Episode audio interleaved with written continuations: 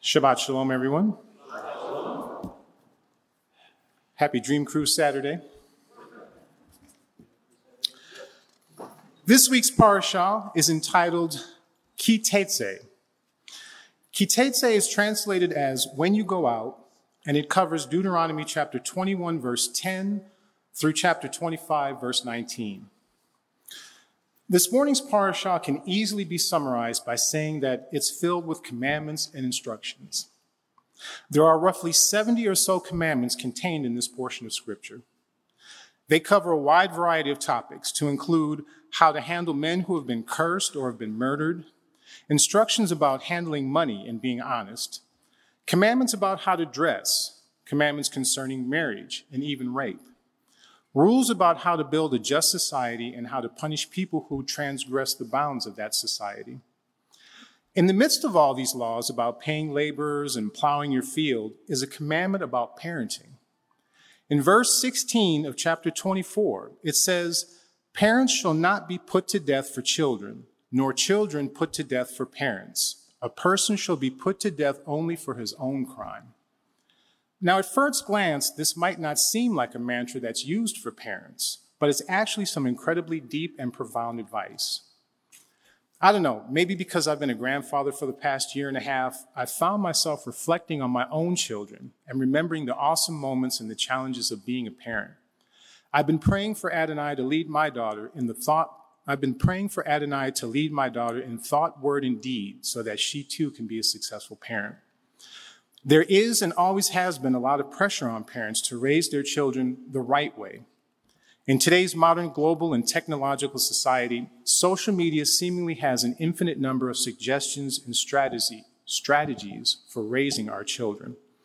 So much so that a lot of the information can be conflicting. Breastfeeding or bottle feeding, cry it out or co-sleep.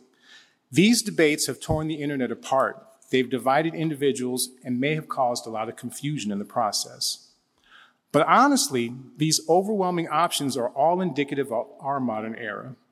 Back during biblical days, in the time of the Torah, there weren't any parenting guidebooks. There were no Dr. Spocks, no Dr. Phils, and learning how to be a parent was something that happened over time and with the help of those that were closest to them. Families generally lived in large clans, and there was always a child who needed to be cared for. And I submit that this may be how the saying that it takes a village to raise a child was first developed. In today's modern society, families live further apart from each other, some living in completely different cities or even countries. Today, there isn't as much hands on learning about how to raise children. Parents have to figure much of it out on their own, and the pressure, dare I say, is enormous. They are responsible not only for ensuring the safety and well being of the child so that he or she lives to adulthood, but they're also responsible for training their kids to be good and responsible people. It's almost like turning carbon into a diamond.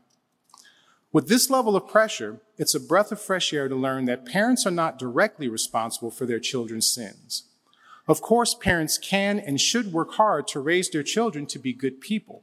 But ultimately, the responsibility to be a good person belongs to that child.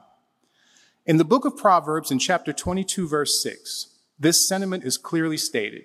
It says, Raise up a child in the way he ought to go. He will not swerve from it, even in old age. In other words, the work of raising children isn't about raising the best child ever. It's about raising a child in the way that they ought to go, so that they seek after the Lord and follow his commandments so that they respect the rights of other people, so that they're morally straight and have integrity and character. The pressure of modern parenting doesn't leave a lot of room for error, but thank Adonai that he gives parents that needed space. Adonai understands that parents may fail, that they're not perfect, nor are their children perfect. This imperfection is the entire reason that Yeshua came to this earth, that he lived a perfect life as a human which by the way is the life that we try to have our children emulate. And as 1 Timothy chapter 2 tells us, then he gave himself as a ransom sacrifice for the sins that we commit, so that he could atone our sins and allow us to have a right relationship with him and God the Father, and ultimately experience eternal life in the presence of the three in one God. It's hard being a parent. Even the ultimate father, God Almighty Himself, had to deal with unruly and rebellious children in Adam and Eve. And I'm grateful that we have a God who understands our struggles as parents and gave us the tools through His holy word to be successful. Let's all get together, raise our children in the way they ought to go, teach them about the Lord, teach them about Adonai, teach them about all the wonderful things that He has done and is going to do. Shabbat Shalom, everyone.